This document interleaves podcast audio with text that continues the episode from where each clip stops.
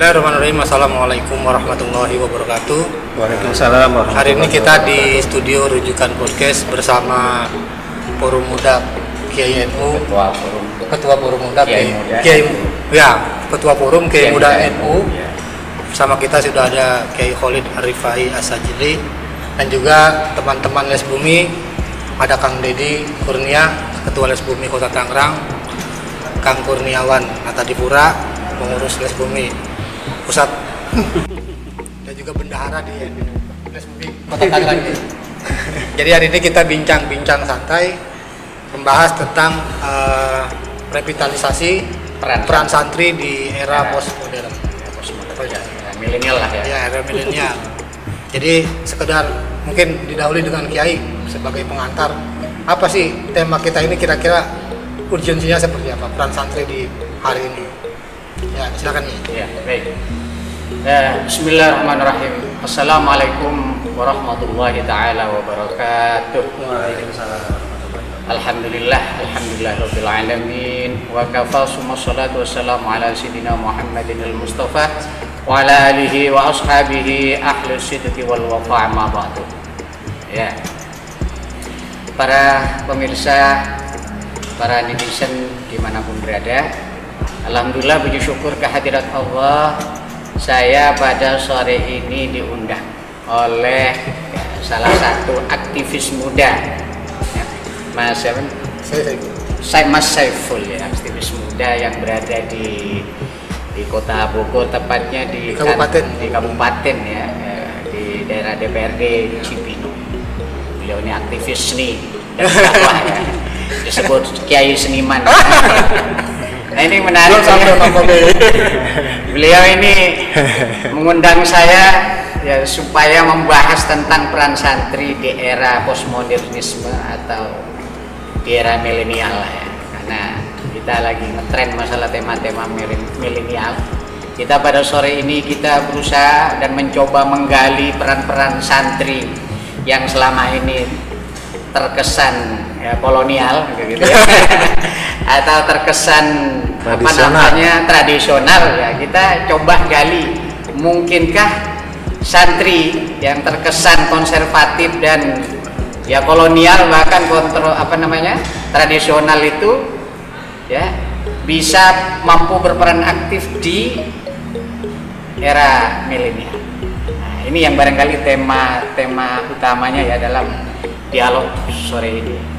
Nah, sebelum saya membahas ya lebih jauh tentang peran santri santri di era milenial atau di era postmodernisme, saya jadi teringat dan terinspirasi dari sebuah bacaan buku dulu yang sangat terkenal ya dan itu menjadi favorit bacaan saya yaitu sebuah buku yang berjudul Megatrend 2000 yang ditulis oleh uh, saudara John Naisbitt ya dan Patricia Abunden tentang kebangkitan ini ya. Ya tentang ke- kebangkitan suatu apa era baru di mana di tahun 2000 ke atas itu nanti akan ada kecenderungan baru eh, dari suatu komunitas manusia atau umat pada kehausan-kehausan tentang dunia spiritual. Dan itu ternyata terbukti di era tahun 2000-an ya, ke atas, khususnya di abad 21 itu.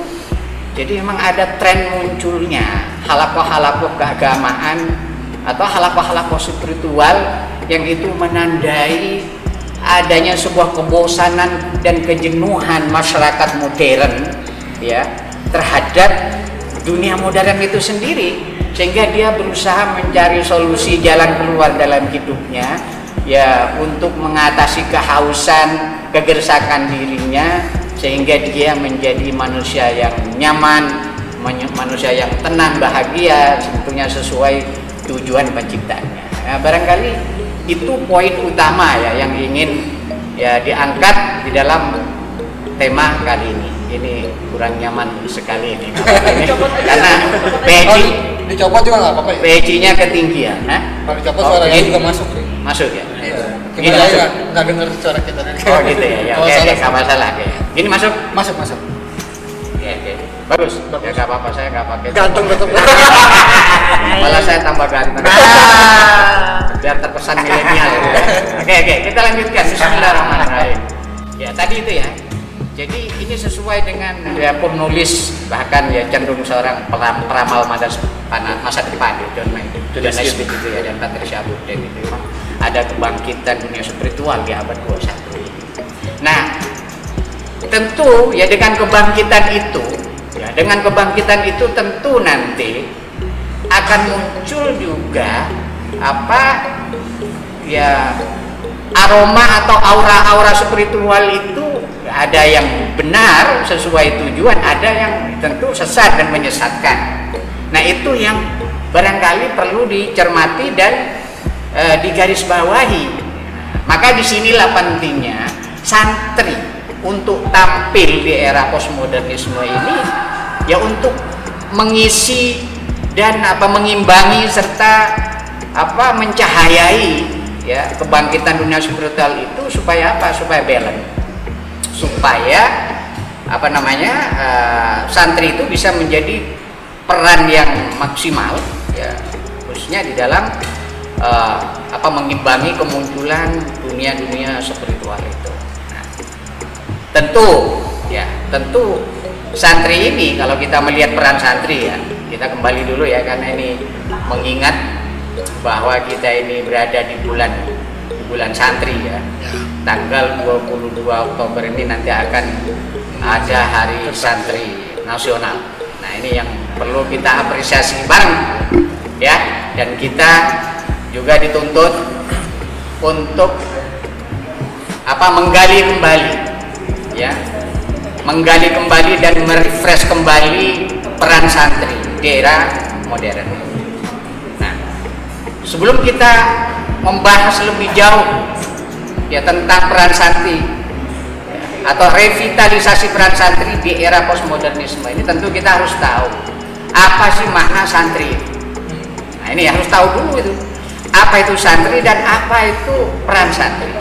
Nah saya merujuk ya, untuk mengetahui mana santri ini saya merujuk kepada beberapa pendapat para ulama, para pakar, para guru. Ya pertama santri itu ya. Itu bermakna ya kalau bisa di ya saya pakai ilmu otak atik matuk ini santri itu dari kata san dan tri. San itu berarti cahaya tri itu tiga. Artinya paling tidak santri itu harus punya tiga cahaya besar ya yang melekat pada dirinya. Pertama apa? Santri itu ya cahaya tiga itu tiga cahaya. Itu adalah pertama lah nurul iman gitu ya nurul iman cahaya iman yang kedua adalah nurul Islam, cahaya Islam. Yang ketiga adalah adalah nurul ihsan, cahaya ihsan. Nah, ini ini yang dimaksud santri, tiga cahaya. Ya, yang tidak boleh lepas dari pribadi santri itu sendiri. Nah, itu makna ya otak matik-matuk saya ya tentang makna santri itu. Kenapa ini harus ada? Karena tiga cahaya ini ya cahaya iman, cahaya Islam dan cahaya ihsan ini merupakan pilar utama di dalam agama Islam yang mana kalau salah satunya lepas maka ya Islam yang bermuatan rahmatan lil alamin itu tidak akan tercapai ya tidak akan tercapai pasti akan timpang pasti tidak akan terlihat ya misi Islam rahmatan lil alamin itu nanti Nah, maka oleh sebab itu perlu ada nilai-nilai santri yang harus digali dari dari Pak makna santri itu sendiri. Di mana para ulama-ulama kita itu dari khususnya ulama Nahdien itu ada yang memaknai santri itu ya ada pada huruf-hurufnya. Pertama apa? Santri itu ada ya terdiri dari huruf sin, nun, ta dan roh apa makna daripada sinnya itu? San sin. Nah, santri ternyata dalam Al-Quran ada. Yaitu apa? Sinnya itu termasuk sabikum bil khairat. Gitu sabikum bil khairat. Jadi santri itu harus menjadi pelopor menjadi pelopor terdepan di dalam kebaikan-kebaikan, khususnya dalam dakwah, dalam mengajak umat kepada kebaikan-kebaikan. Itu yang pertama, ya. Jadi kalau santri itu pengen uh, eksis di dalam era modern, era postmodernisme ini harus ya kembali kepada jati diri santri itu. Yaitu satu apa? Satu sabikum Bil khairat. Kan? Karena nanti sabikum bil khairat ini uh, ini merupakan derajat tertinggi dari golongan umat Nabi Muhammad itu yang pertama itu adalah disebut golongan apa? Dhalimul li nafsi itu golongan yang paling rendah ya. Terus nanti ada golongan golongan golongan uh, apa namanya? mutawasid. Ya. Mutawasid itu golongan pertengahan. Ya, golongan pertengahan kalau yang golongan paling itu masih gelap lah ya ahlul ma'asi, ahlul kufur gitu ya, ahlul syirik dan semacamnya. Tapi kalau mutawasid ini pertengahan. Apa kelompok pertengahan, pertengahan itu yaitu ya uh, orang ya sudah beriman, sudah beribadah, tapi di satu sisi dia maksiat sudah jalan. Nah, ini kaum mutawasid ya. Kaum mutawasid, maksiat masih jalan. Ya 50-50 keagamaan lah, gitu ya. Taat jalan, maksiat jalan. Ini kelompok pertengahan. Ini barangkali ini yang menjadi warna identitas daripada sebagian besar umat ini kelompok mutawasid ini ya nah baru di atasnya sabiqum mulfir ya menjadi pelopor. Ini apa derajat yang tertinggi. Nah ini barangkali yang harus diambil jadi oleh santri. Menjadi apa? Sabiqum bil khairat dan sabiqum bil khairat ini ya tentu uh, adalah ya orang yang selalu ya istiqomah ya menyuarakan kebenaran ya dalam menegakkan ibadah ya dan menegakkan dakwah dalam kehidupan di mana saja dia berada khususnya di di apa? Di era modern. Itu pertama. Ya. Pertama tentang santri. Pesaknya sinnya daripada uh, santri. Sedangkan ya kalau itu sudah terisi tadi ya. Ya jadi udah niat. Dengan niat ya siap berjuang menjadi sahabat bil khairat maka apa yang kedua nunnya itu santri harus bermana apa? Ini maknanya apa? Naibul ulama. Naibul ulama itu nunnya naibul ulama. Apa artinya naibul ulama? Pewaris para ulama. Jadi santri itu ya harus menjadi pewaris ulama. Nah, ulama itu pewaris nabi. Jadi gitu. Jadi sebagai pewaris ulama tentu dia harus mewarisi ilmu-ilmu ulama. Gitu ya? Harus mewarisi ilmu-ilmu ulama ya paling tidak apa itu sebagai naibul ulama itu ya harus ya konsisten di dalam tadi dalam iman Islam dan ihsan tadi. Terus apa? Dia harus ya menyuarakan terus kebenaran kebenaran yang telah disepakati ulama-ulama. Ya khususnya yang telah disepakati oleh mayoritas umat Islam di dunia yaitu ulama ahlus sunnah wal jamaah. Itu yang itu disebut oleh uh, ini uh, oleh Rasulullah sebagai sawadul a'dham suatu komunitas yang sangat besar dan kuat. Yang diprediksi oleh Rasulullah ini umat ini tidak akan apa uh, bersepakat dalam suatu kesesatan. Walaupun di dunia itu terjadi sudah macam-macam aliran kesesatan. Nah, itu naibul ulama. Itu ya? Itu N ya non ya non daripada satu. Saya ingat N terus. Malum ini.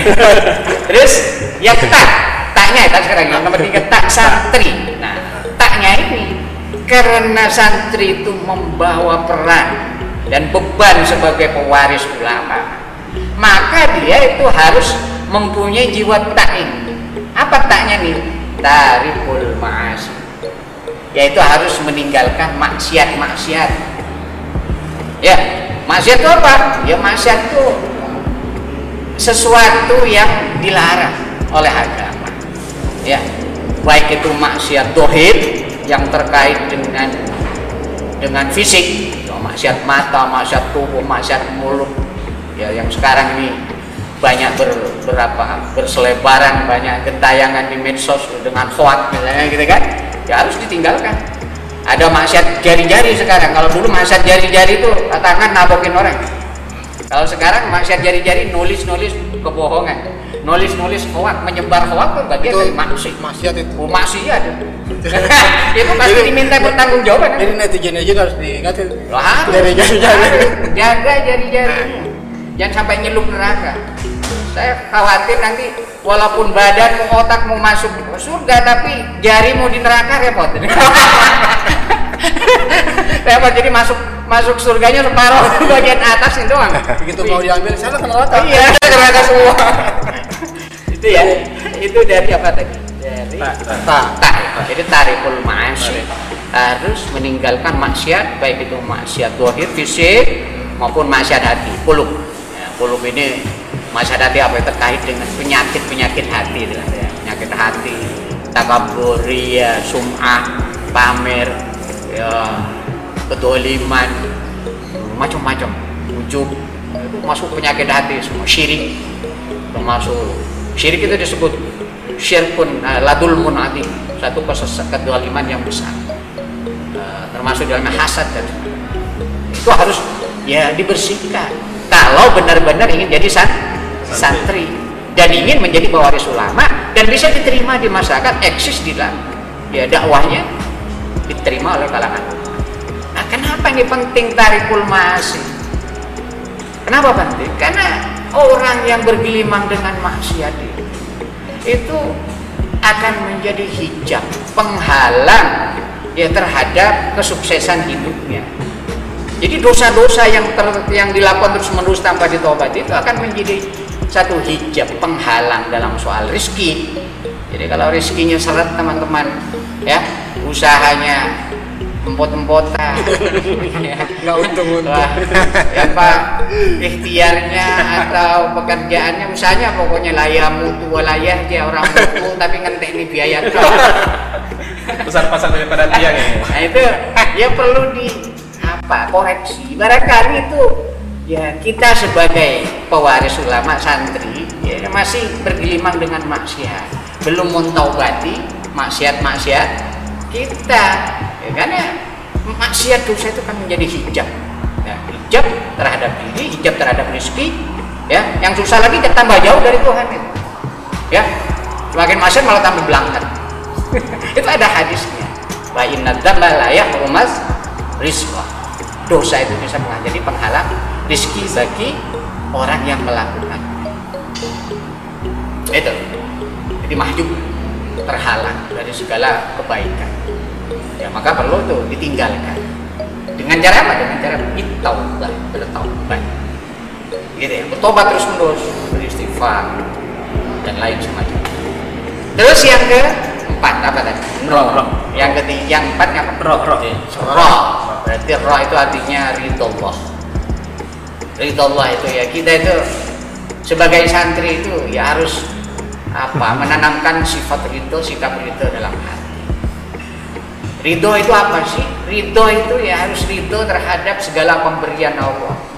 Ya kasih kasih banyak ya syukur kasih sedikit ya syukur. Gitu kan? Nggak jadi pejabat ya syukur gitu kan? Jadi ya jadi pengangguran ya syukur-syukur. Jadi semuanya serba syukur. Karena itu harus ridho terhadap pembagian Allah. Ya, terhadap yang sedikit ya dibagi enak nggak enak? Ya terus ridho kenapa? Ya karena kita ini memang nggak bisa protes sama Allah. Ya dia bisa ngapa-ngapain. Kita ini makhluk yang lemah nggak punya daya dan upaya kecuali memang diberikan kekuatan oleh Allah. Maka oleh sebab itu ya tidak ada jalan lain kecuali ridho. Ridho kepada pengaturan ya. Kita mau diatur kayak ke mana oleh Allah mau diwarnai kayak apa kita harus ridho. Ya mau di ya dikasih banyak atau sedikit dikasih jabatan atau enggak kasih istri cantik apa jelek ya ridho aja. Harus ridho. Nah ridho itu gambaran apa? Kal kal mayit indal ghasilin yaitu seperti mayit yang dimandikan oleh orang memandi mandikan beramil ya. Ya kira-kira kira-kira kalau mayit dimandikan ada yang protes nggak? Nggak. mau digulingin ditunggingin mau dicebokin mau diapain manut aja dia. Itu gambaran orang. Itu itu itu mana barang lebih mana? Santri ya, yang harus digali direfresh ulang dan harus diaktualisasikan dimumikan di era uh, postmodernisme ini di abad uh, kebangkitan Islam. Insya Allah di abad 21 ini. Nah, itu. Jadi apa itu?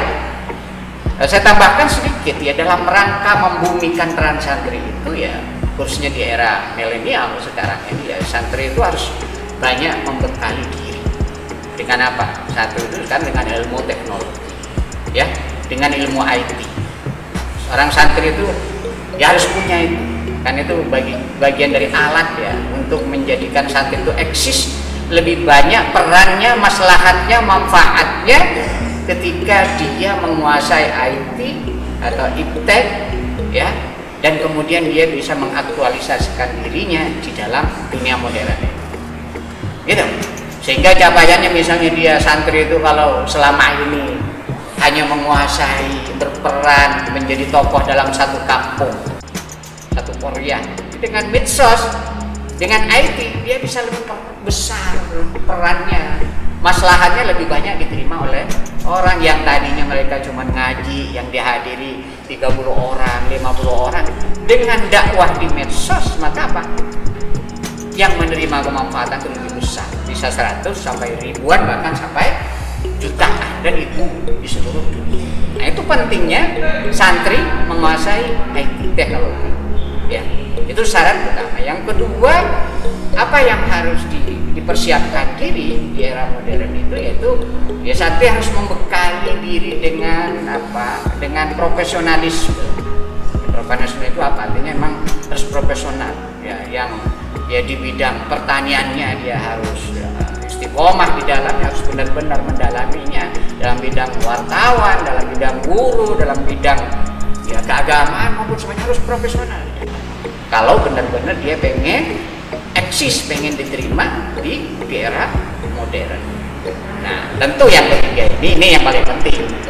Nah, yang paling penting ini di yang ketiga ini ya selain tadi harus ada bekal dunia IT eh, harus ada profesi from proportion proporsi apa profesionalisme. Terus yang ketiga ini ini yang penting. Jadi seorang santri harus melapisi diri dengan cahaya-cahaya nur-nur dengan tadi itu yang sudah disebutkan itu itu tuh. Nurnya apa? Nurul iman nurul islam nurul ihsan. Dan ini memang seharusnya yang harus dilakukan nanti. Sehingga nanti ini menjadi manusia yang bercahaya dan diharapkan mampu mencahayai paling tidak minimal pertama dirinya keluarganya dan juga nanti akan banyak mencahayai lingkungannya. Sampai lingkungan terbesar di di negeri